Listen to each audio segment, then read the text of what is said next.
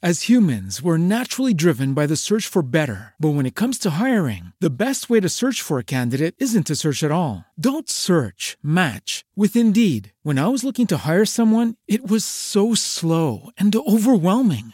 I wish I had used Indeed. If you need to hire, you need Indeed. Indeed is your matching and hiring platform with over 350 million global monthly visitors, according to Indeed data, and a matching engine that helps you find quality candidates fast. Ditch the busy work. Use Indeed for scheduling, screening, and messaging so you can connect with candidates faster. And Indeed doesn't just help you hire faster. 93% of employers agree Indeed delivers the highest quality matches compared to other job sites, according to a recent Indeed survey. And listeners of this show will get a $75 sponsored job credit to get your jobs more visibility at Indeed.com slash podcast. That's Indeed.com slash podcast. Terms and conditions apply.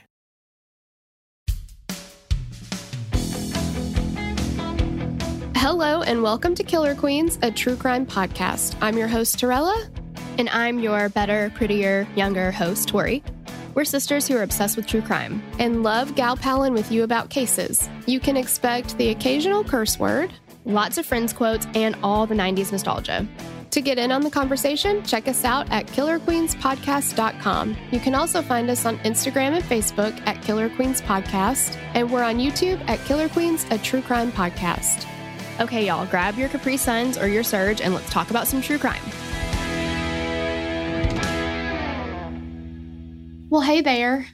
Hey there, ho there, how do you do? Oh, No? my. I was going for a little a little Princess Diaries moment. Oh, is that what that is? Yes. Okay. Well, that's better then. I thought you were just being an idiot. Oh, well, understandable. Well, yeah, exactly. Um okay, guys. This one is horrific. Mm-hmm. Again, they are all horrific in their own way. This one is a child murder story. Mm-hmm. So we know there will be plenty of you who are going to dip out, and we understand it. Absolutely. Yeah. Yeah. We should start with the trigger warnings. Mm-hmm, mm-hmm, So we've got child murder, obviously, we already said that, Mhm. depression and mental health, and heavy medication use. Yes.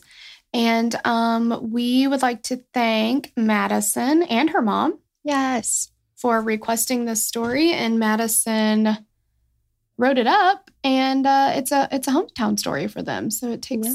place in the good old North Carolina. Yep. You're absolutely right. Yeah.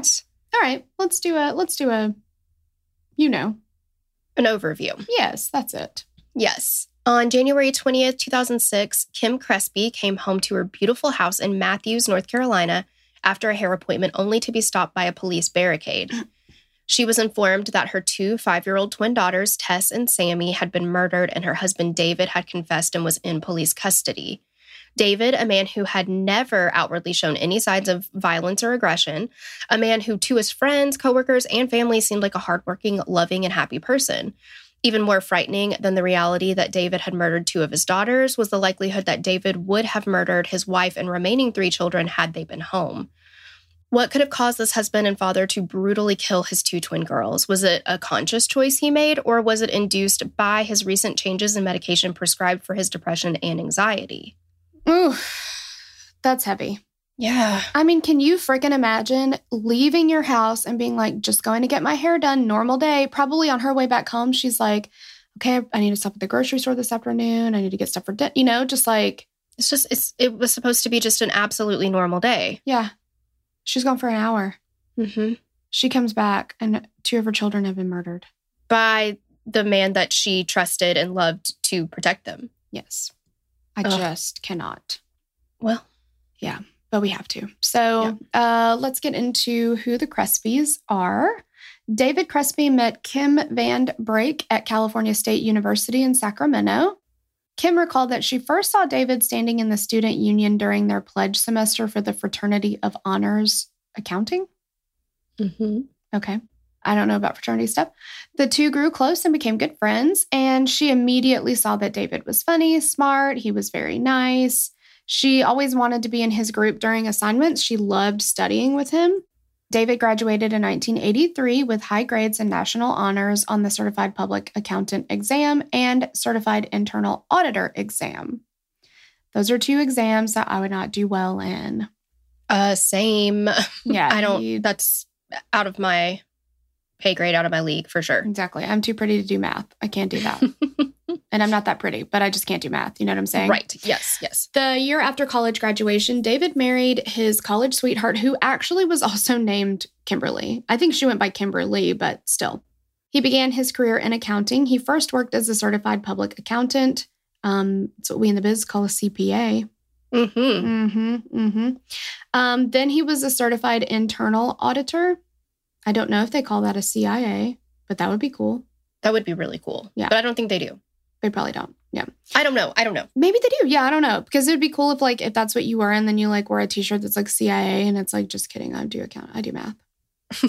you know. But then he left public accounting to go into banking. And despite still being young, David earned the position of chief financial officer at the Sacramento Bank. It's kind of a big deal. A big damn deal. Big And damn deal. I mean, he's like climbing the ladder so quickly. very quickly. Yeah. Um, he and Kimberly had two children, Jessica and Dylan. Successful in his job, respected and liked by his coworkers and friends, and a loving husband and father, David seemed to be living the perfect life. You always know something horrible is going to happen. When after a sentence like that, absolutely. Absolutely. Like how much pressure is in that. And, you know, I mean, I feel like with social media, especially, everybody feels that pressure in Mhm. some ways, you know? We always have to have perfectly manicured feeds and like, oh, everything's so happy all the time. And, Yeah. you know, Show your best self. yeah. I never fight with my husband. I'm never annoyed with my kids. Like, yeah, all this stuff. My house is always clean. Like, not sustainable. No. And unfortunately, Kimberly was diagnosed with a brain tumor and she died just about a year later. So young. That is just, oh my oh, gosh. it's so tragic. Yes. 10 years after graduating from college, Kim Van Brake was wondering what her future would hold. And uh, soon, Kim and David reconnected and became a permanent fixture in each other's lives. In 1994, David and Kim married in a big Catholic church.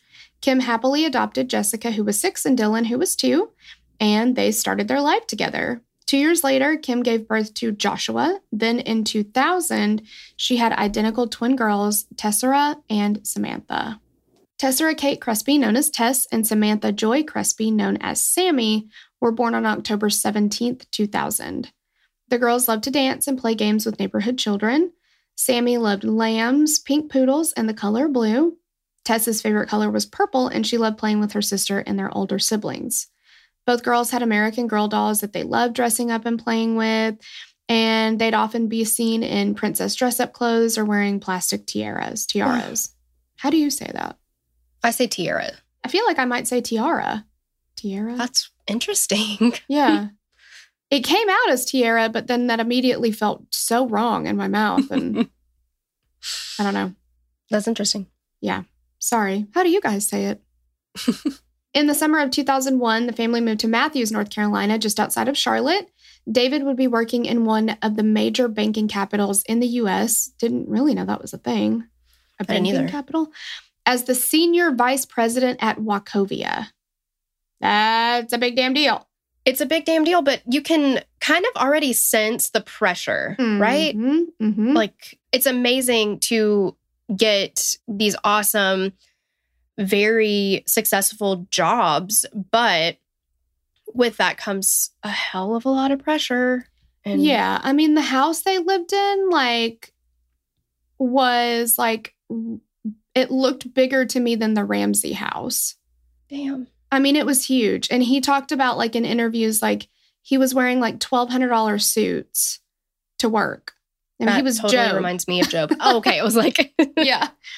The guy in the $1200 suit, come on. come on. Yeah. Exactly. Like But that's hard to sustain. I mean, I feel like there's always this, it's just so much pressure to to keep it up, you know? Like yeah and he yeah. like we will obvi- i mean we'll get into it but and not saying that everybody who has a high paying job or a lot of money you know is gonna suffer a psychotic break or something but for him, especially, you know, there was just a lot of a lot of pressure. It's just it's one of those things that like we talked about this with like Aileen Wuornos, where like you look back on it and you you you don't give it an excuse ever, but you see how it happened. You see Mhm. you see the pieces that fell into place, you know?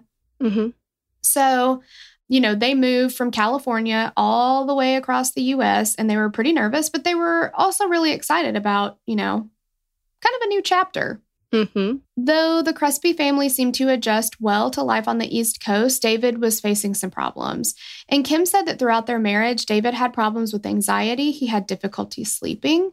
His responsibilities at work were stressful and contributed to the anxiety that he was already having.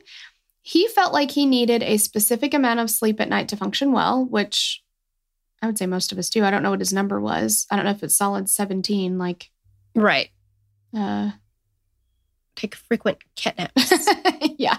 Um, but you know, he he felt like he needed to have a certain amount. And if he didn't get that amount, he didn't function well, but he also would be much more stressed out. It was almost like he's so tired he can't sleep, kind of thing. You know, he would like yeah, he and would then he's get more stressing about stressing. Yeah, he's stressing about stressing. He would have more anxiety. Then he couldn't sleep because he couldn't turn his brain off because he's freaking out about all this stuff. You know, it was just like kind of an endless cycle. hmm And then he would end up spiraling into a deep depression. Kim on the family's website says that they noticed, quote, six key anxiety episodes that occurred during David's adult life. And she said that all the episodes began the same way sleeplessness and anxiety. So, in hopes of treating David's symptoms, the couple went to six different doctors. She said all the doctors prescribed medications, which would ultimately lead to even more depression. The episodes would last between two months and 15 months.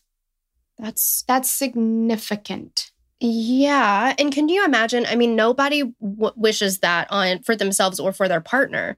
But could you imagine how difficult it must have been for not only David but for Uh-huh. Kim as well? Holding up everything for 15 Mhm. months with five kids. Right. Yeah. Yeah, exactly. And that, I don't know, to me, that says, I mean, I don't know. I'm not a mental health professional. I have dealt with anxiety, I've dealt with depression myself. And I definitely have had times where it's lasted longer, you know? Mhm. Yeah. But it was, it was more like for David, he's just simply not functioning. Yeah. I mean, I think for hopefully for some people or most people, it can be manageable. But for Yeah. David, it just simply was not. It wasn't. And so it does seem like a mental health professional or a doctor would have been like, okay, we need to, maybe we need to do something else because I just don't know that 15 months of not sleeping and not functioning in any real way. Like, that can't be like, well, I mean, you're just, you're depressed, it'll pass. Like, right. that doesn't seem like that's how you would handle that, but I don't know. Well, and we also have to take into account that we don't know everything that David was telling his doctors. I mean, That's true. and I'm not accusing him of anything, but I just, I know because of this case that he did leave some things Yes, out. he did. Yeah. Yeah. Which I think, I mean, I don't know. It's difficult. As humans, we're naturally driven by the search for better. But when it comes to hiring, the best way to search for a candidate isn't to search at all. Don't search, match with Indeed. When I was looking to hire someone, it was so slow and overwhelming. I wish I had used Indeed. If you need to hire, you need Indeed. Indeed is your matching and hiring platform with over 350 million global monthly visitors, according to Indeed data, and a matching engine that helps you find quality candidates fast. Ditch the busy work. Use Indeed for scheduling, screening, and messaging so you can connect with candidates faster. And Indeed doesn't just help you hire faster. 93% of employers agree Indeed delivers the highest quality matches compared to other job sites, according to a recent Indeed survey. And listeners of this show will get a $75 sponsored job credit to get your jobs more visibility at Indeed.com slash podcast. That's Indeed.com slash podcast. Terms and conditions apply. When you drive a vehicle so reliable it's backed by a 10 year, 100,000 mile limited warranty, you stop thinking about what you can't do and start doing what you never thought possible. Visit your local Kia dealer today to see what you're capable of in a vehicle that inspires confidence around every corner. Kia, movement that inspires. Call 800 333 4KIA for details. Always drive safely. Limited inventory available. Warranties include 10 year 100,000 mile powertrain and 5 year 60,000 mile basic. Warranties are limited. See retailer for details. But Kim said this was due to medication treatment and subsequent withdrawal. In addition to seeing different doctors, David also participated in counseling. And Kim said, quote, David was always better when he would come off the medication and function in a normal way. In October of 2003, David began treatment for testicular cancer. Golly, I mean, It's just blow after blow for this Yeah. family. the treatment lasted through the end of the year. By March of 2004, he began experiencing anxiety and was unable to sleep. And Kim said that this episode was the first one that David had experienced since moving to the area. So they had to form a new grouping of doctors and therapists to treat him. Kim said that David was highly medicated throughout the summer of 2004, with his depression continuing to deepen. In April of 2005, David felt prepared to stop taking his prescribed Paxil. And Paxil is an SSRI medication often prescribed to treat depression and anxiety. But he felt like the medication was worsening his anxiety and depression. And again, isn't that something like you would think that they would be like, hey, at the very least, he's not getting better. Right. And he's on it from, looks like, for a year. At least. At I mean, I. I would think, yeah. I don't know. Doctors, medical professionals just are supposed to check in with you and just, you know, hey, how's everything Mhm. going with this? Do Yeah. we need to do we need to alter the medication? Do we need to change the levels? Do we, you know, whatever. I'll tell you though, like there was one point, um, I know you will remember this time in my life, but I was having like pretty significant panic attacks. Mhm. And I went to, it was just after I had Jesse. So initially my um, OBGYN handled it, which I didn't think that's who would handle it. But they were like, well, you know, you're like in a postpartum state. So, like, whatever. So they immediately just called me in Zoloft. And I was having like legit panic attacks where like I was having trouble breathing. I thought I was having a heart attack, like, couldn't stop. Like, it was like a whole thing. And so I started taking the Zoloft and then I called back and I'm like, hey, I'm still having these panic attacks. Like, I don't know what's going on. And they were like, oh, we put you on a little dose. Let's just double it. I'm like, okay. And so I did that and it didn't work. And then I ended up going to my primary care and they prescribed me a medication for panic attacks. And I was like, okay. And then, you know, after a while, I got off that, all that. And then I started having them again probably like a year later for a brief period of time, but I started having them again. So I went to my primary care doctor again. Of course, the person I normally saw wasn't in that day. So they put me with somebody else, whatever. So without anything, she just hears me say, This is what's going on with me. And then she's like, Well, this is the med I like to use. And you can tell, like, in my experience, these doctors have the one they give to everybody Mhm. we'll start there. If it doesn't work, let me know. Like, I felt like no matter what I said my symptoms would be, they would just be like, oh, yeah, this is what, what you're going to get. Like, Hmm. and it didn't help me. And so I got off of it. I was just like, it's not. And I, you know, I gave it time and everything. And I explained to them that, you know, a lot of these things give me really bad stomach issues and nausea and, you know, blah, blah, blah. And they were just like, yeah, well, this is the one we use.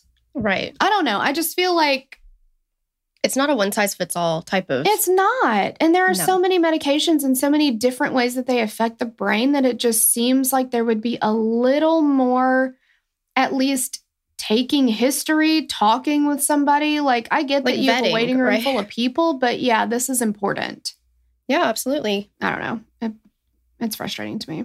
So it's worsening his anxiety and depression. But in addition to that, he gained a significant amount of weight, in which um, that they also attributed that to the medication. So, with the guidance of his psychiatrist and therapist, David started tapering down the doses of his Paxil until he was completely off of it.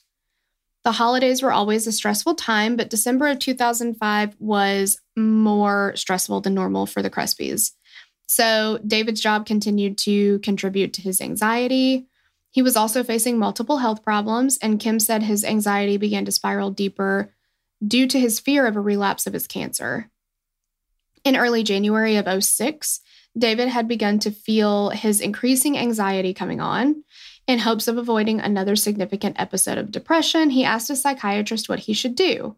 He didn't want to use Paxil because of the weight gain it caused, so the doctor prescribed him Prozac. Prozac, which is also an SSRI, was not typically associated with weight gain, so bingo bongo. On January 19th, 2006, David went to a therapy appointment with Kim. He told his doctor he was still having a lot of issues sleeping, so the doctor sent him home with samples of Lunesta, which is a sedative used to treat insomnia. I've seen their commercials. Yes. During the therapy session, Kim recalled that David was talking about concerns that seemed really extreme. And this wasn't the first time he'd expressed these particular concerns to her. And she said that he was completely set on the belief that he was going to lose his job. They were going to have to file bankruptcy. They were going to lose their house, like all this stuff. And she's like, We're not in financial ruin. You know, even if you did lose your job, we'd be okay for a while. You know, like, yeah, let's think through this logically and uh, realistically. It's not mm-hmm. anybody, a lot of people have these maybe unfounded concerns, you know, like these crazy, I don't want to say crazy, but you know what I mean? Like your Yeah. mind goes places sometimes. Yeah. I mean, what is it? It's like 99% of the things you're afraid of never happen, you know, or Right. of the things you worry about never happen. Like, yeah. Right. Also, the way that she worded it, she said that they kept telling him these thoughts are not real, these fears are not real.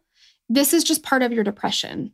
Yeah, exactly. And It just comes with the territory. It's not real. Stop worrying about it. right. It almost reminds me of imposter syndrome a little bit. Like, Mm, mhm. you know, when your mind tells you, like, you're not good enough, you can't do this, this is, you know, you suck, or whatever the case Yeah. may be.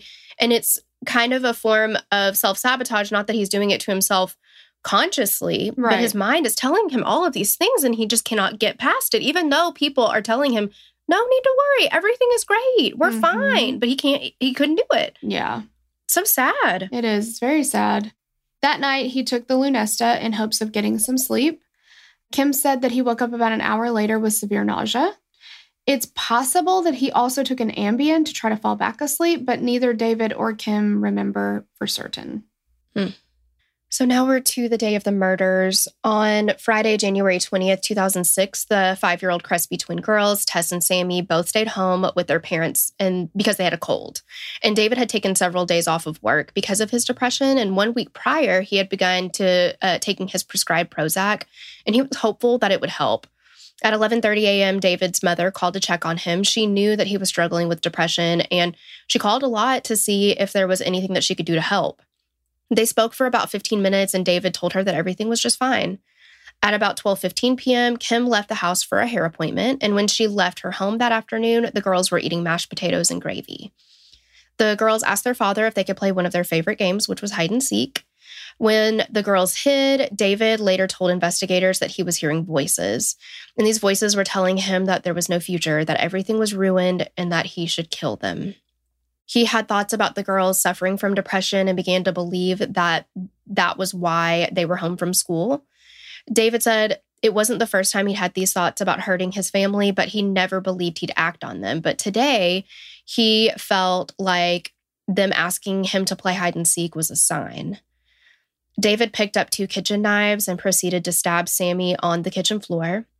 Once his daughter was lifeless, he made his way upstairs and found Tess hiding in in his closet, which was one of her favorite hiding spots. He pulled her out of the closet and proceeded to stab her to death. Hmm. This is so tragic.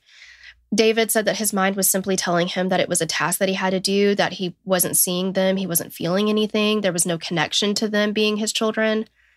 After murdering his daughters, he changed out of his bloody clothes and he called 911. And here are some excerpts from the 911 call. So, Terrell, do you want to take one? I was going to say, I think we can, I think I can grab the audio because I Oh. feel like hearing his voice. It's going to make the, a world of difference. Yeah, it really, because he sounds completely disconnected from the entire situation, Mm-hmm. like completely. And it very much reminds me of Andrea Yates. Oh, sure. Yes. And I also feel like the fact that he immediately called 911, he didn't try to run away, he didn't try to hide it, you know, that's the same thing that she did. Like she believed that she was doing something she needed to do. And then Mhm. she called and was like, yeah, I did this. Right. come get me, basically. Yeah. Like, Absolutely. I don't know. Police department. Yes. I just killed my two daughters. You just what? I just killed my two daughters. Matthew, that's Howard. Sir? Yeah. Tell me what's what happened. Okay, how I mean, what's going on right now? I just freaked out and killed them. Are you on medication? Yeah. Are they breathing or anything now? They're dead. What did you do to them? Stabbed them. You stabbed them? What's your name, okay? My name is David Crespi. Me exactly what happened. There's two dead girls. I killed them. Ah, I just lost it. Okay. Who, who are these girls? They're my daughters. Your daughters? Okay, how old are they? Five. They're twins? Yeah. How, how did you kill them? They died. What kind of meds are you on, sir? I'm on uh, antidepressants. Okay. Keep talking to me because you sound like you're a little bit tired and stuff, and we're wondering if you maybe took too much medication. This is real. I know, I know it's real, sir. We're all, everybody's on the way, okay? All right? How many times do you think you stabbed them, sir? I don't know. Where, where did you cut them? In their body. Okay, I realize their bodies. Where at? Where at? I'm sorry? All, all over their bodies. I All think. over? I don't know. Where did you say that, that the girls are at inside, sir? One's on the kitchen floor and one's in the master bathroom. One's in the kitchen floor and one's in the bathroom. Um, and David, are you sure there's nothing we can do to try to help the girls? no. No. No. No. So, as you guys just heard, I mean, David's voice, it was calm throughout the entire call, almost emotionless, and police quickly arrived on the scene to find David sitting out in front of his house. He was arrested without issue. Inside the home, they found Sammy lying in the kitchen near the refrigerator covered in blood, and she had been stabbed 18 times in the chest, back, and the head. Mm. Upstairs, they found Tess bloodied like her sister, and she was stabbed 14 times across her body. When asked later why he killed both girls, David said that with parenting twins, they always did things together, and even in death, he couldn't show favoritism. I mean, I just, I just think he killed whoever was in the house. I don't, you know, like we said earlier, he, If, if Kim had been there, I think he Right. probably would have killed her too. right, absolutely. It's just that is so sad because I know you and I are not twins, but we did everything together, hmm and it hits close to home. You know, Oh, like yeah. that's just that is so sad. Kim returned from her hair appointment, pulling into the neighborhood at 1:20 p.m. And when she pulled in, she found herself stopped at a police barricade. They allowed another vehicle to enter the neighborhood in front of Kim, but they stopped her and asked her to step out of the vehicle. Kim said she immediately had a bad feeling. Police officers told Kim that her two twin daughters had been murdered and that David had confessed. And Kim had only, like we said earlier, had she'd only been away from the house for just over an hour. Oh my gosh. David was brought to the police station where he was questioned in depth about what could have led to the brutal double murders he'd just committed. He told them about the severe depression he'd been suffering from over the years, and he admitted that he'd had thoughts of killing his children, his parents, and wife. He even told them that when the twins were younger, he would carry a large knife in his back pocket because he had thoughts of hurting them. See that? Okay.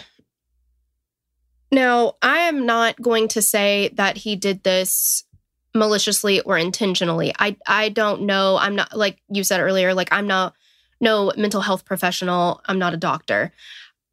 When he said he never thought he would act on it, wouldn't you think if you remember an instance where you actually were carrying around a large knife, Right. that becomes too far though, right? Like Exactly.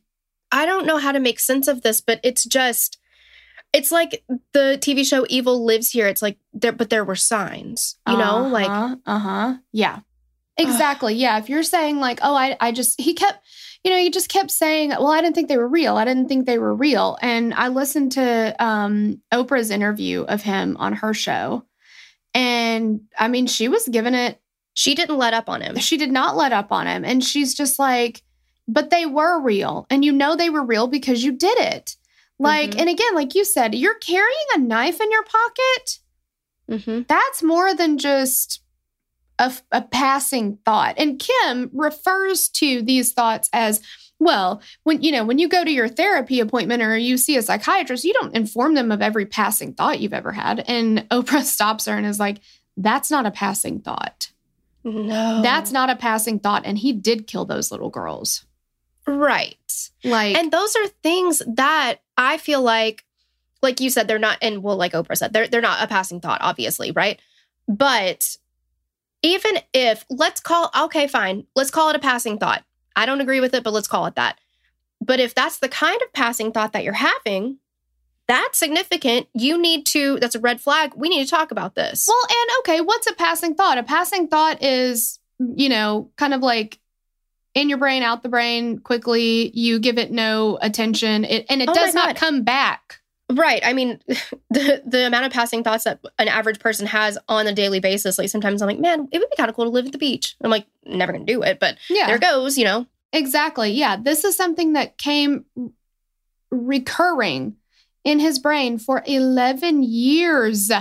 And went so far as to pick up a weapon and carry it around. hmm Yes. So that what, when the opportunity presents itself? Right. I mean, and he said that he, um, you know, well, I never acted on them. And then he was like, well, I came to my senses and didn't do it. I think I convinced myself then that I could make things work financially. Financially is a big thing for him. And with family annihilators, who typically are men, financials are a big thing, you know? Like a lot of times when something like this happens, when like a guy kills his whole family, it's because he's lost his job. Or because he his family took away all of the means that they gave him before, something Yes. like that, right? Yeah. It's it yeah, it's, it's, There's it seems like it's like- incredibly financially driven. Yes, yes. There's so much financial responsibility attached to it, it seems like. I just feel like that's, de- yeah, definitely a common factor. But that seems to be a very big thing with him, too. I have to take care of everybody. I have to provide for everybody. I'm not going to make enough money. If I lose my job, I can't provide for them. Mhm. That like provider role. But he also said he'd even thought about stabbing Kim in bed while she slept or hurting his other three children. But he just kept telling them, Well, I thought I could control the feelings. I didn't think I'd ever act on them. I didn't think the feelings were real. Hmm. For 11 years, you didn't think the feelings were real? And there are reasons why a mental health professional asks because Yes. it is it can be common enough to have you ever had thoughts of harming yourself or harming others And you know, they asked. He did not see this many mental health professionals, and not a one of them fucking said, Have you ever thought about hurting yourself or other people? right i mean i have been asked that Yeah. at a therapy session Yep. before and i'm like absolutely not I Right. would, you know Exactly. Like they ask everybody. yeah So he just said no. hmm You know? It, it- is it ego is it like what yeah. and then look where we are now you know Yeah. And I know at one point he said, like, he told Oprah, like, I was afraid if I admitted that I was thinking about hurting my kids, that I'd have them taken away, which, okay, I understand that. okay but this is the better alternative E- like exactly. Like, I would rather have. And I, but I don't know that they would have just taken his kids away, but they they probably would have changed up his treatment. or i mean put him in an inpatient Yes. facility for however long to really assess the situation. Yes. Yes, exactly. To make everybody safe. Yes. I mean, my God. Like, yeah, what's the better? Like, would you rather have your kids taken away until your mental health is better? Or would you rather be put somewhere until your mental health is better? Or would you rather murder your children? Right. And never see your kids outside of Yeah. a prison facility. Right. It's just It's yeah, it's frustrating. I mean, I Yes. I I feel I feel for this family in so many ways, but like there definitely were I don't know. I, and then you know, I guess like the other side of it too is if he's not thinking in his right mind, then you know. But I don't know. I I think about Bruce Blackman.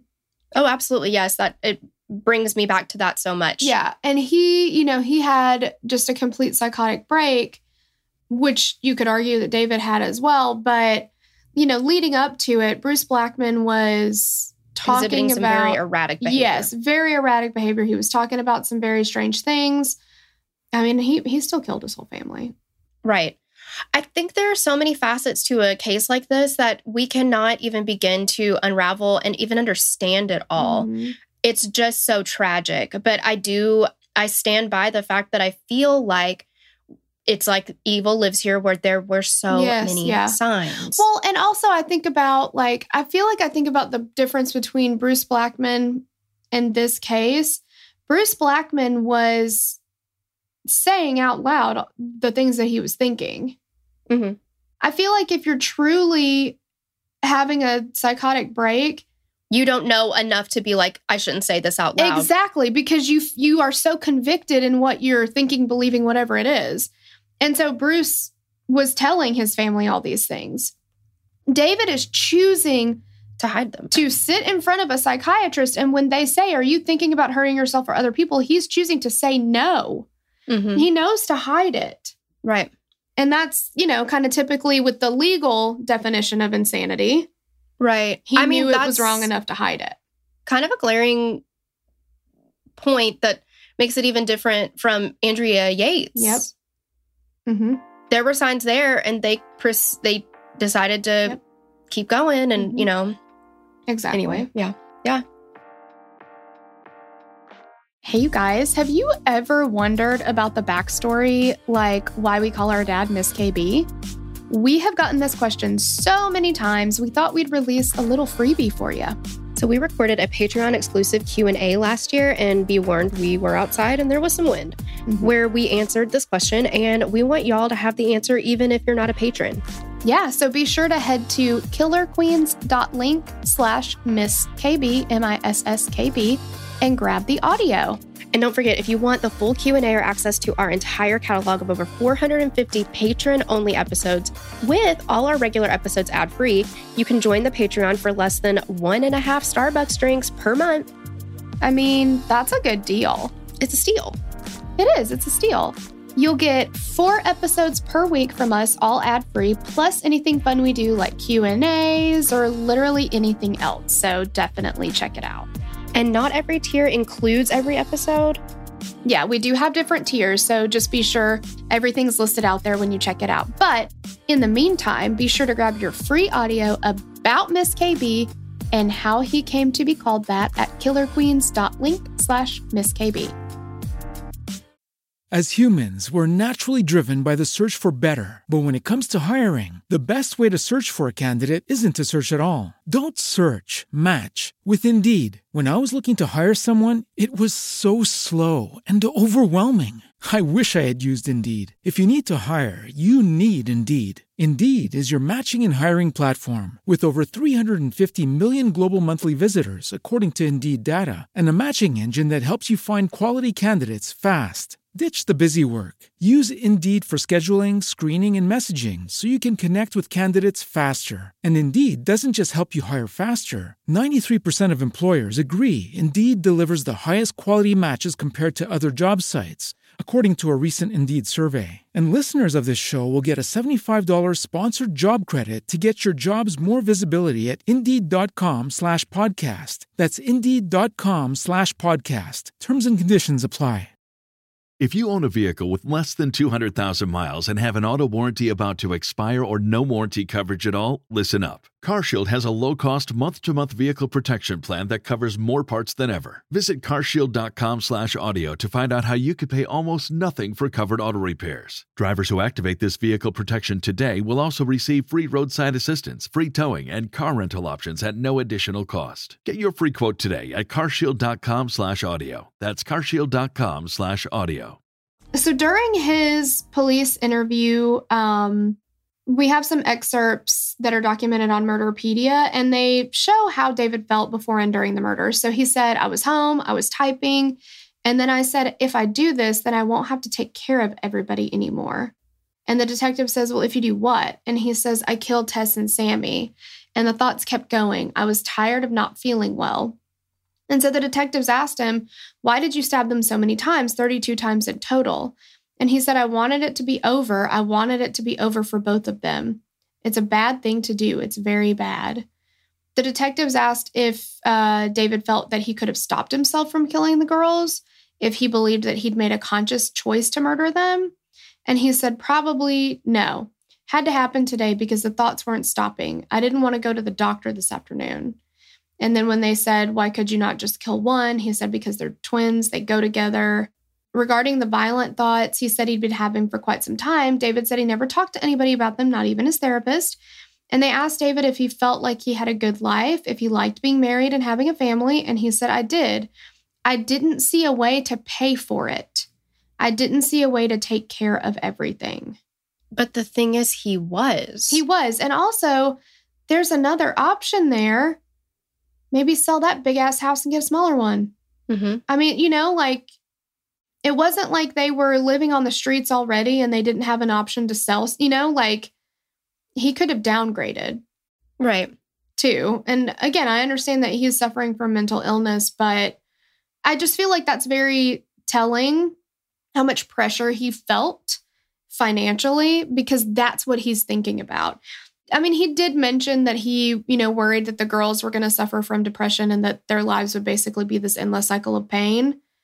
Cause, you know, I mean, that's like Andrea Yates felt like she was doing her kids a favor essentially hmm like thought she was saving them from the sin of the world. Like he may have had some feelings that he was saving them from the pain of life, Right. but what he talks about most is that he just didn't know how he's going to pay for everybody.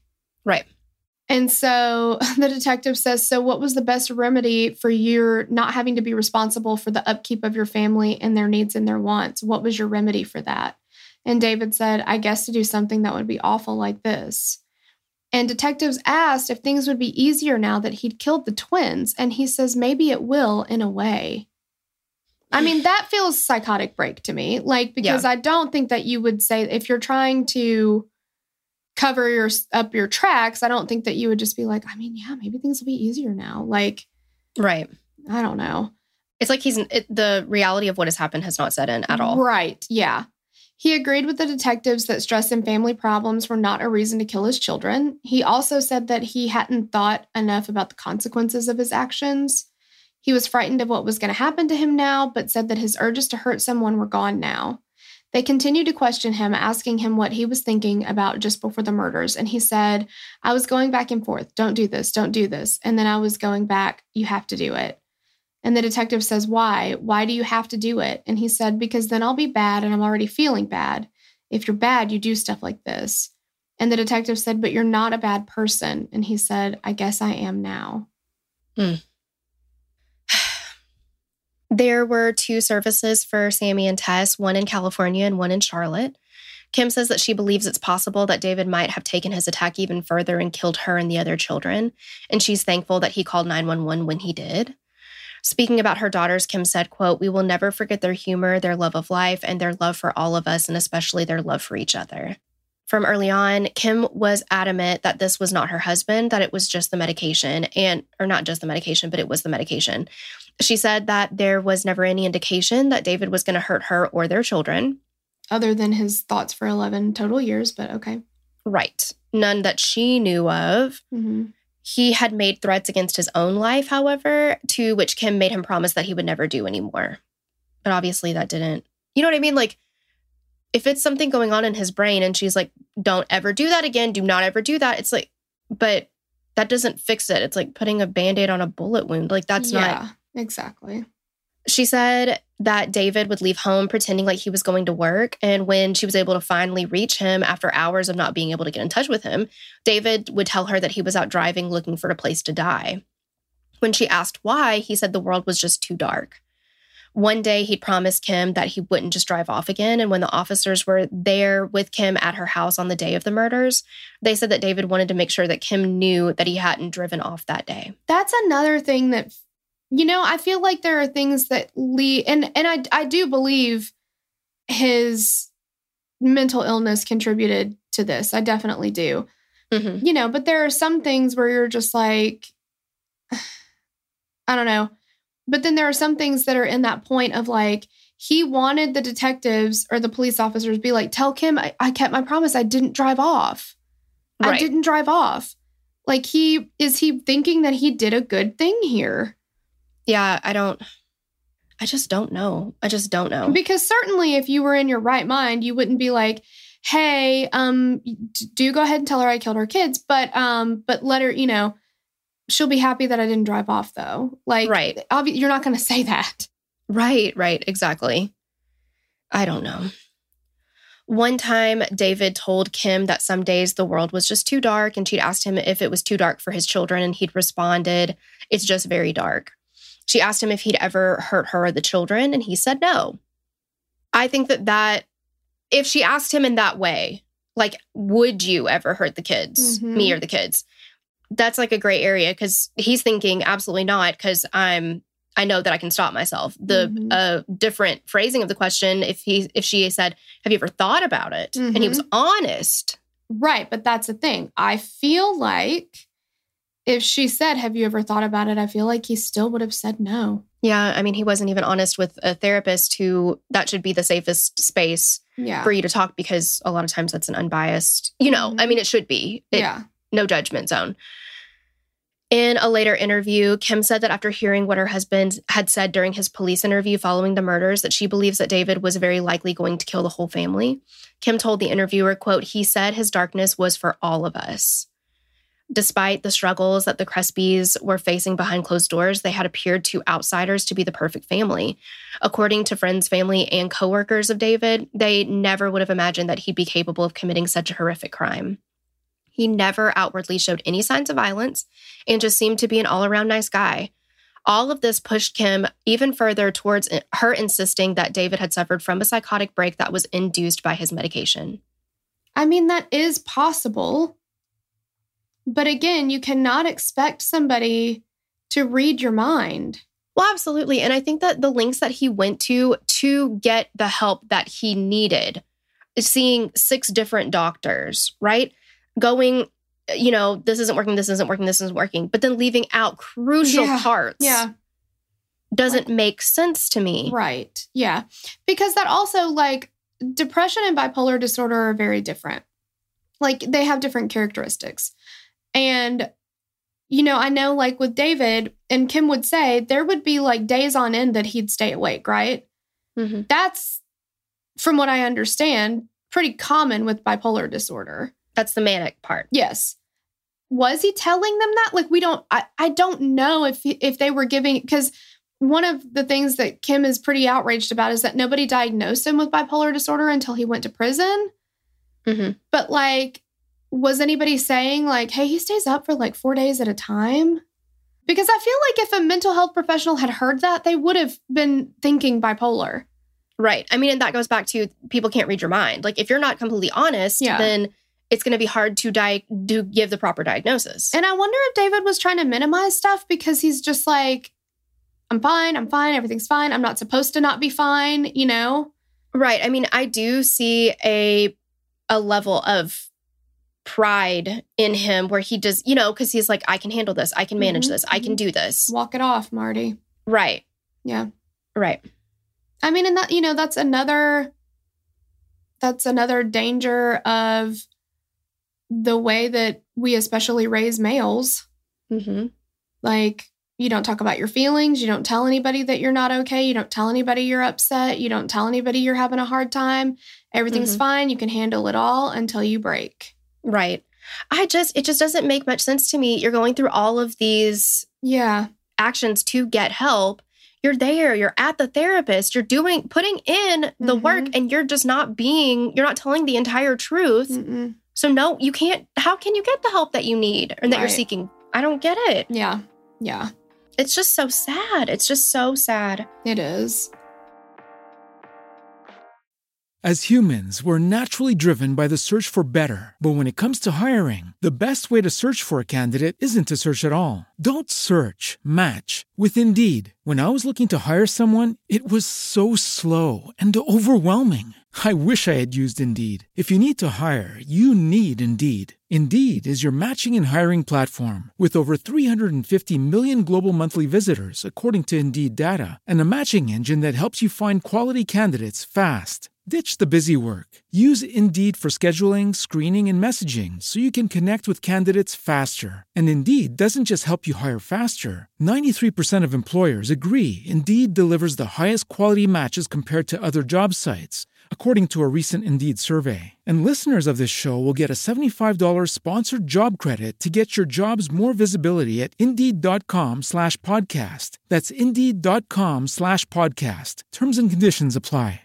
With LinkedIn Jobs, we tap into a network of more than a billion professionals to help you find quality professionals quickly and easily for any role you need. Marketing wizards? Found them. Software engineers? Found. That project manager I could never seem to hire? And found. LinkedIn Jobs quickly matches your roles with candidates with the right skills and experience. In fact, 86% of small businesses get a qualified candidate within 24 hours. Post your first job for free and get started at linkedin.com slash spoken. That's linkedin.com slash spoken. Terms and conditions apply. It was about two and a half months before Kim was able to see David after he was arrested. She traveled from Charlotte to Central Prison in Raleigh, North Carolina. Both Kim and David's brother told David's counsel that they believed the change of medication was what caused David to murder the girls also when everybody's i know i'm just but also when everybody's like well he's never shown any signs of violence. Carrying a knife in your back pocket to stab your family that's a sign of violence. Now i'm not mm-hmm. saying anybody else knew about that. But again as you pointed out that's not a passing thought when you're taking steps. That is very different to think something if you know if i'm like you know, people say all the time, like, "Oh, I could, I could murder him." You know, he made me so mad. I, am gonna, you know, I could kill him. You know, whatever. That's very different than carrying an electrical cord in your purse so that you could strangle your husband when he's sleeping. Right. Like, you see how those two are not the same. Like, yeah, pretty obvious to me. Yeah, I mean, and again, I'm not saying that anybody else knew about that because I'm sure he wouldn't. He, I'm sure he did not. When Kim came home, be like, "Hey, I carried a knife in my pocket all day just in case I was going to kill the girls." Right. Like Right. Surely to God, she would get GTFO and they'd, you know, get him in an inpatient clinic. But I don't know. Just, yeah. But anyway. Yeah. You know, because they just, they continue to say he never showed any signs of violence before that day. And the only change in their life, according to David and Kim, was that medication. Mm-hmm. On Kim's website, she documents the medication that David had taken leading up to the day of the murders. He took a lot of medication. Mm-hmm. He was mm-hmm. on 10 days of clarithromycin an antibiotic yeah. for a respiratory infection, 10 days of trazodone, an antidepressant. And I think that's also a sedative. I think that's what they gave the dogs for fireworks. Mm. Seven nights of Ambien for sleep, one night of Lunesta also for sleep, and seven days of Prozac, the newly described, nope, the newly prescribed antidepressant. Like all medications, these can come with side effects, some of which include worsening anxiety and depression. Kim was extremely concerned about David being in prison and the treatment for his mental health. The psychiatrist in jail told his family that he was suffering from bipolar disorder and the Prozac was not an appropriate drug for him to be taking. Just a few days after the murders, David was taken off Prozac and switched to Lexapro. He was also prescribed Risperdal, an antipsychotic medication used to treat people with schizophrenia and bipolar disorder. David's hearing was set for July of 2006. The state was planning on a capital murder trial with the intention of the death penalty. Rather than drag his remaining family members through a graphic trial, he pled guilty to two counts of first degree murder and was sentenced to two life sentences to run back to back. Kim stood firmly behind her husband despite his actions. She didn't understand the bipolar d- diagnosis. The doctors at the jail said that David was simply being medicated incorrectly for his diagnosis prior to his arrival. On her site, she explained what she realized, quote, "What we know now that we did not realize then is that David was not suffering from severe mental illness. In light of the tragic events of January 20th, 2006, the details of the various episodes seem to indicate that each medicated episode was a precursor of an overall mental illness. But after really analyzing the timeline, he was suffering from anxiety, and the medication treatment transferred him into depression. The medication's side effects created a new level of symptoms that, without realizing it, created more harm than good. Oh, I see. So she's saying his mental illness is not what caused this at all. What I'm hearing is that she did not believe that he was depressed, but because of taking the medication for anxiety, it caused depression. Um, did I hear that right or no? Yeah, I'm going to hard disagree there. Right. Yeah, I think that's right because now he's on no medication mm-hmm. at all. So, yeah, I think that's what she's saying. I think she's saying he never had a mental illness. He was being improperly treated for a mental illness, which actually caused the psychotic episode. Because she she's firm that it's just the medicine that did this, nothing else. Nothing else contributed to it, just the medicine. Mm-hmm.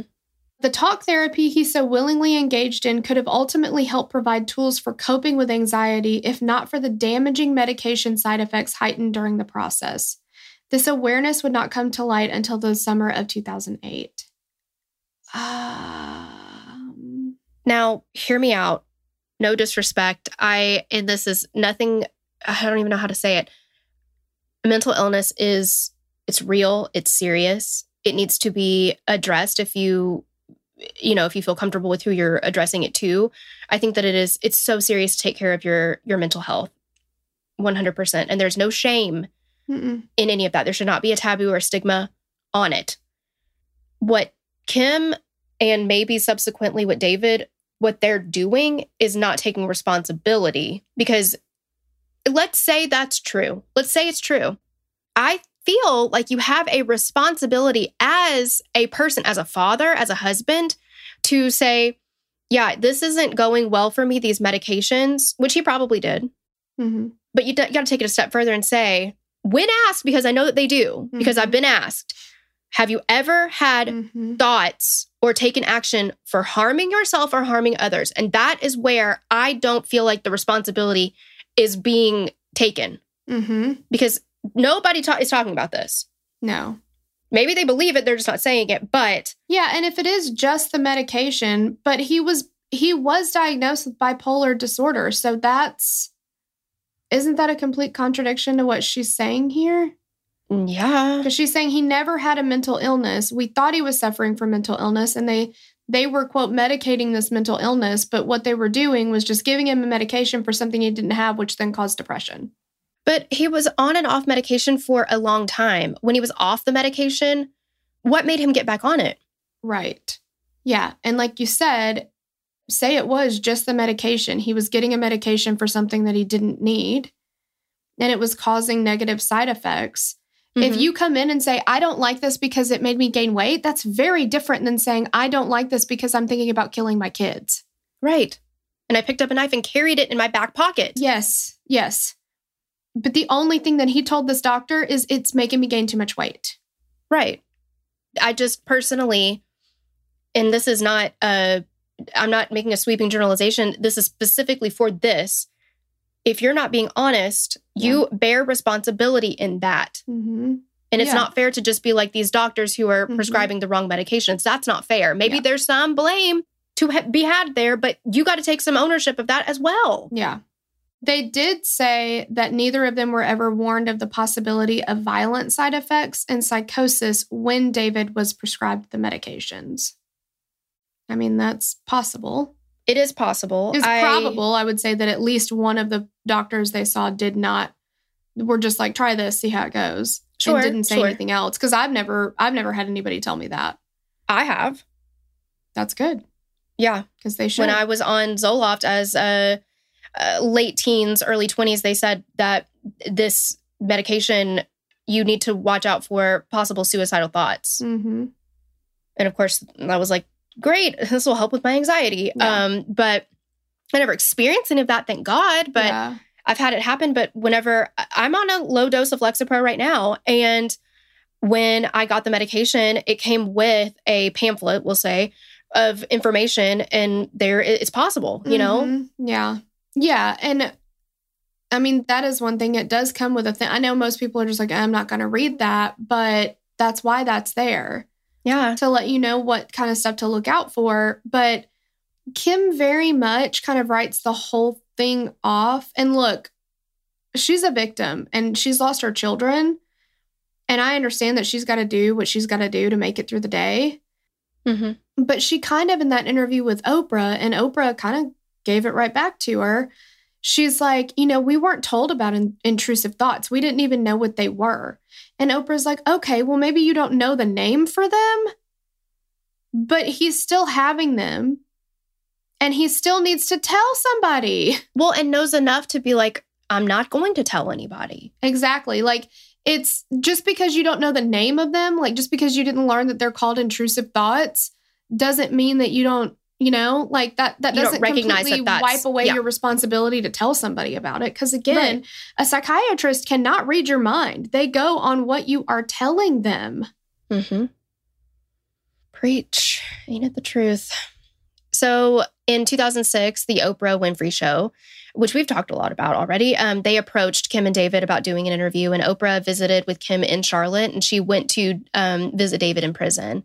And like we said, she did not hold back. She asked David questions that still lingered about what he did, and when asked if he believed that he deserved to be punished for what he did, David said, "quote The fact that I was mentally ill in some ways explains it."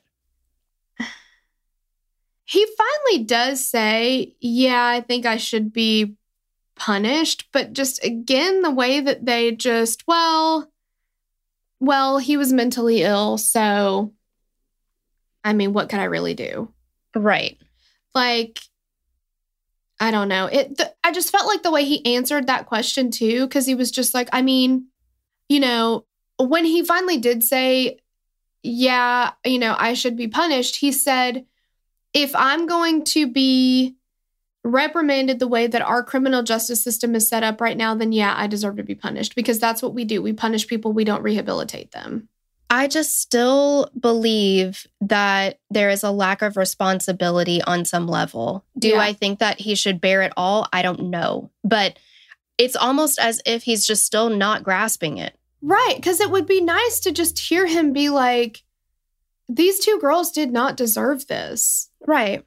I'm not saying that he doesn't have remorse, but the way he talks about it, it's just like, well, that wasn't me. That was somebody else.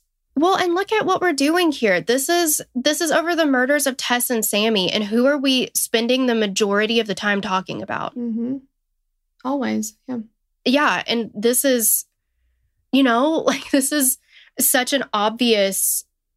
It's like a glaring reminder of how these cases go sometimes, you know? Like Mm-hmm. we're missing it. We're missing the actual victims here. Yeah. And you know, I know that Kim is um a believer because she talks about how she talks about how Tess and Sammy are in heaven and they're in a better place. And if you believe in that, then then you you know you you do finally I think come to uh an acceptance of like okay, well they're with Jesus, you know? Like Right. that's everything is perfect there. They are not suffering anymore. All those things. But she kind of goes, she takes it a step further. And I'm pretty sure in that interview with Oprah, she says, Well, Tess and Sammy are in a better place. And I know that they're in heaven. Um, and David's the real victim here. I really feel like she said that though. I'm appalled. D- If And if it wasn't, if her if her quote was not he's the real victim, it was something in that vein. Mhm. and it was just like they're oh oh i know what it said she said um she said they're fine but we're not especially david is not and i'm just like Ugh.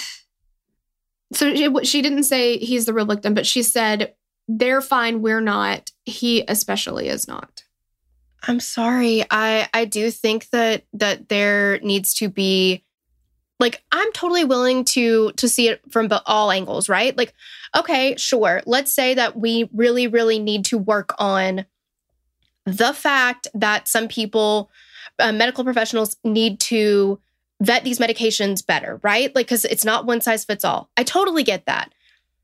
If he is not being truthful about what is happening, in his mind and in his everyday life, then he bears some responsibility for that. What did the girls do?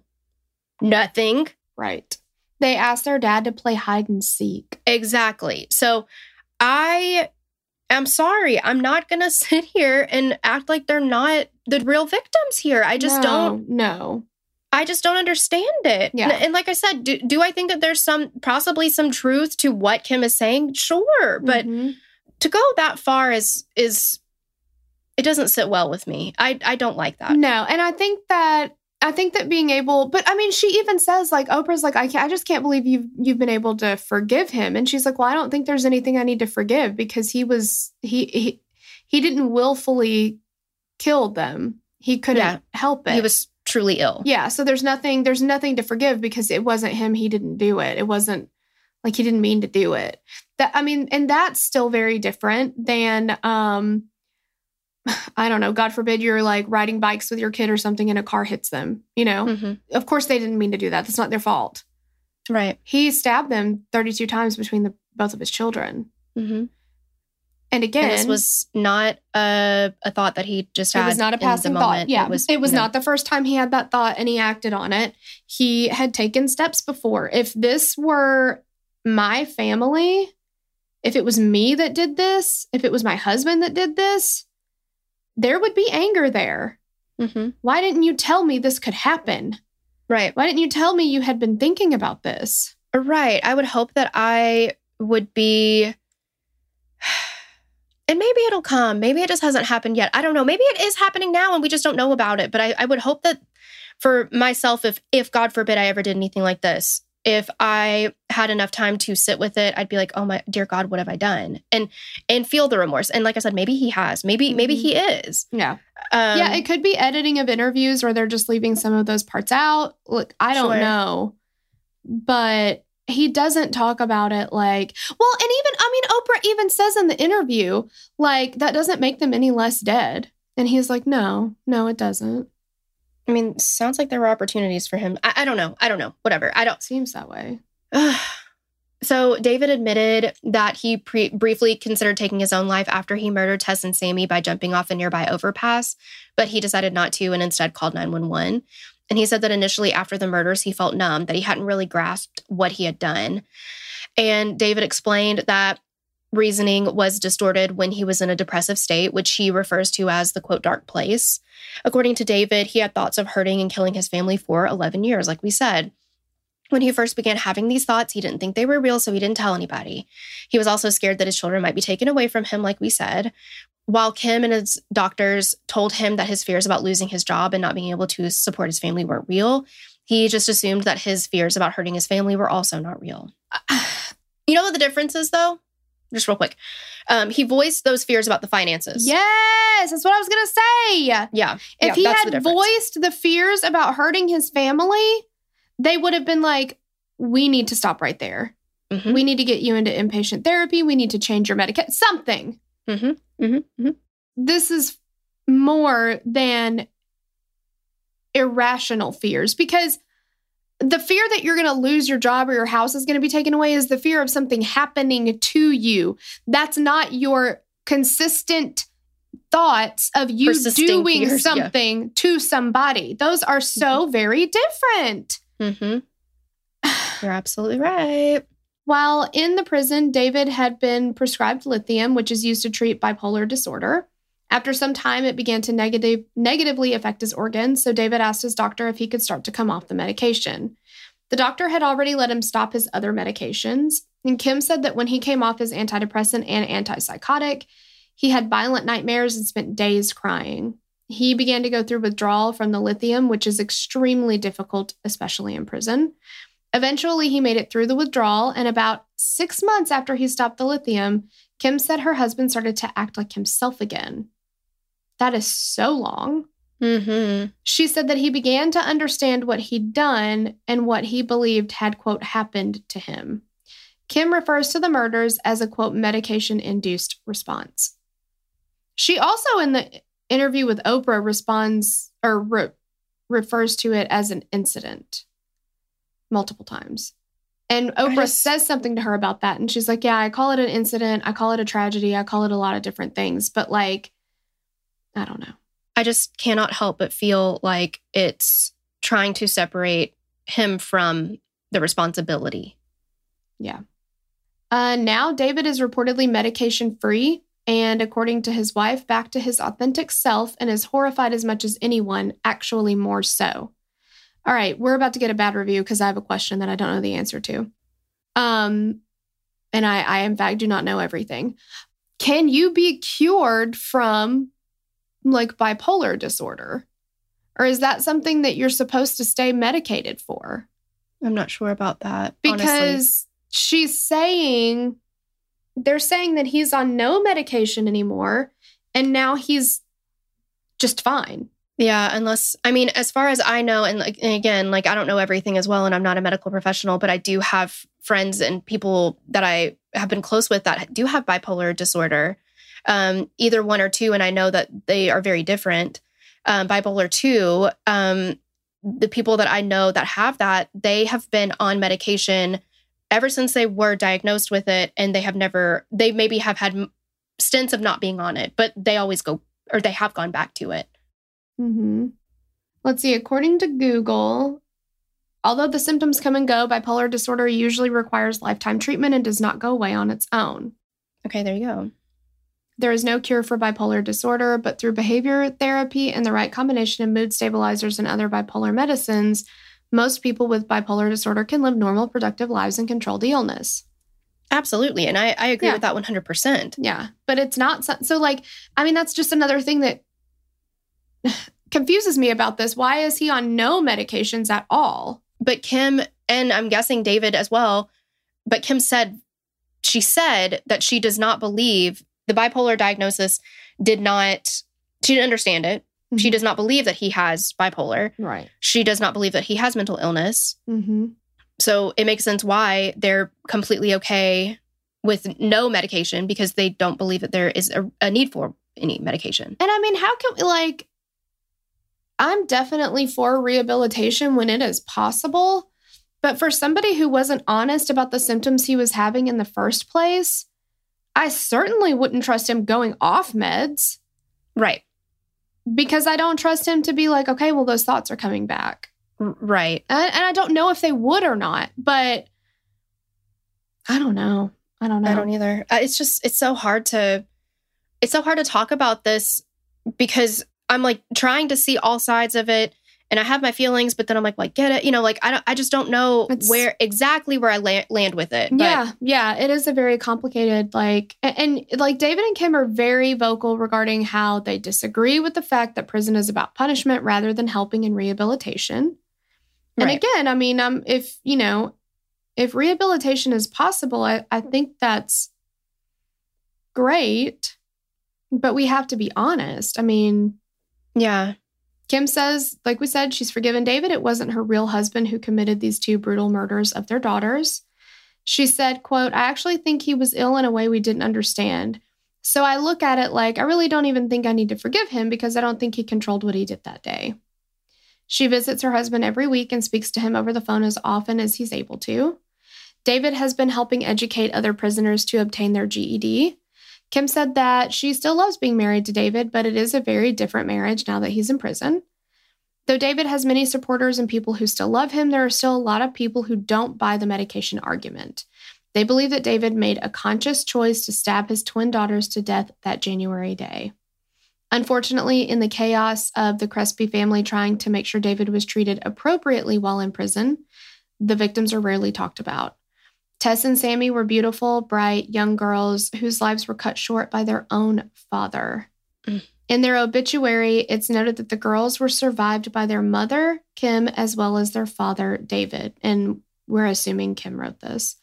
David is still in prison in North Carolina, and Kim continues to bring attention to the dangerous side effects of medications. And it is important to note that medications can be prescribed appropriately and truly help with mental health issues. In fact, it can be life changing for someone taking appropriately, along with the full understanding of the drug's potential side effects and monitoring by a doctor. Please, please, Absolutely. please, yeah, if you're experiencing anything like that, please contact a mental health professional and just and please just be honest because it's always better to get the help you need, you know? Hmm And there is absolutely nothing wrong with seeking help because Absolutely your mental health is so important. It is. It is. And we live in a stressful world. Yes. There is absolutely no judgment from either of us about anything that has to do with mental health. No, you guys know we are like so supportive of any way that you can take care of your mental health. If it's medication, if it's therapy, if it's self care, like whatever it is, do what you need to do. Absolutely. But I do think that, like you said, the important, most important thing is just to be honest. hmm Yeah. Yeah. I mean, I think that's that's the lesson that can come out of this is just like, you know, even if you're afraid of what might happen, what would happen if you don't? Right. If you don't share that? That's Right. the scarier question. Absolutely. But guys, we, I mean, this is such a polarizing case, and we would absolutely love to hear what you guys think about it. You know, just any thoughts that you have in general. Yeah. We always drop an Instagram post when we release cases. So um, head to our Instagram. We are right now at KQ True Crime. I say right now because I mean you can search Killer Queens True Crime, but our our username is KQ True Crime. Uh, find this post and leave a comment on it. Let us know what you think. Absolutely. But that is it for the case. Thank you so much for listening. We love every one of you, and we hope to catch you on the next episode. Bye. Bye. Okay, you guys, you know what time it is. It's time for us to screw up your names. Exactly. Um, so if you're a $10 patron or up, you get a shout out. Um, and we do these at the end of every episode. So get ready for it. Yeah. Uh, we got a Hey Girl Thanks, Regina Dixon, Amber Starkey, James Frazier, Taryn Pendarvis. I just noticed this. It says the name is Bilbo Paggins. um, I love that.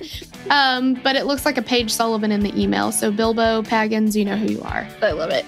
Jennifer Hasselblad, Brianna Bennett, Jesse Jefferson, Michaela Stockdahl, Casey Roser, Matthew Hall, Jennifer Brown, Courtney Ramsey, Jackie Figgins, Keely Kropf, Cindy Arnold, J- Jamie Kashursky, Kat Bowden, Taylor Braisner, Simone Salters, Emma Crafton, Taylor Graven, Candace Phobian, Jillian Ish, Lauren Ryder, Chelsea Givens, Andrew Adams, Charlene Gale Ann, Aaron Fowler, Mike, Charlie Brooks, Deja Bivens, Abby Boswell, Caitlin Jernigan, Steph Meserek, Emily Brown, Katie Packer, Jonathan Williams, Aaron Harbin, Pamela Martin, Bryson Holzer, Tracy McKnight, Chelsea Carney, and Robin Krinke. Yay! Thank you so much. Thank you. We love you. I love you. We'd love to hear your thoughts on this case. Connect with us on Instagram or Facebook to continue the conversation. Thanks for listening, and we will meet you back here next week. Bye. The theme song for the show is created and composed by Stephen Toby. You can find more of Stephen's work on SoundCloud. Our logo was created by Sloan Williams of Sophisticated Crayon. You can find more of her work on Etsy. Visit us at killerqueenspodcast.com for merch and other info about the show.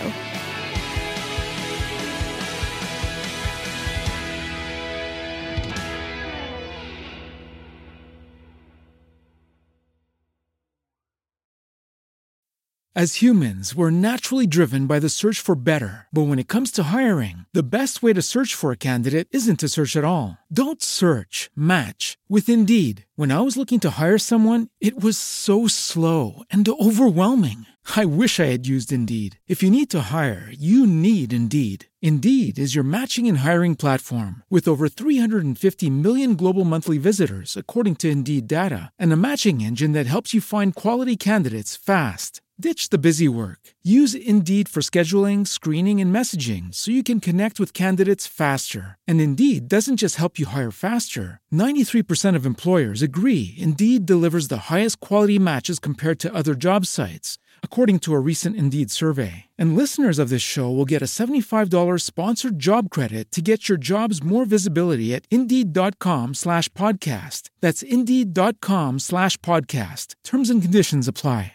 With LinkedIn Jobs, we tap into a network of more than a billion professionals to help you find quality professionals quickly and easily for any role you need. Marketing wizards? Found them. Software engineers? Found. That project manager I could never seem to hire? And found. LinkedIn Jobs quickly matches your roles with candidates with the right skills and experience. In fact, 86% of small businesses get a qualified candidate within 24 hours. Post your first job for free and get started at linkedin.com slash spoken. That's linkedin.com slash spoken. Terms and conditions apply.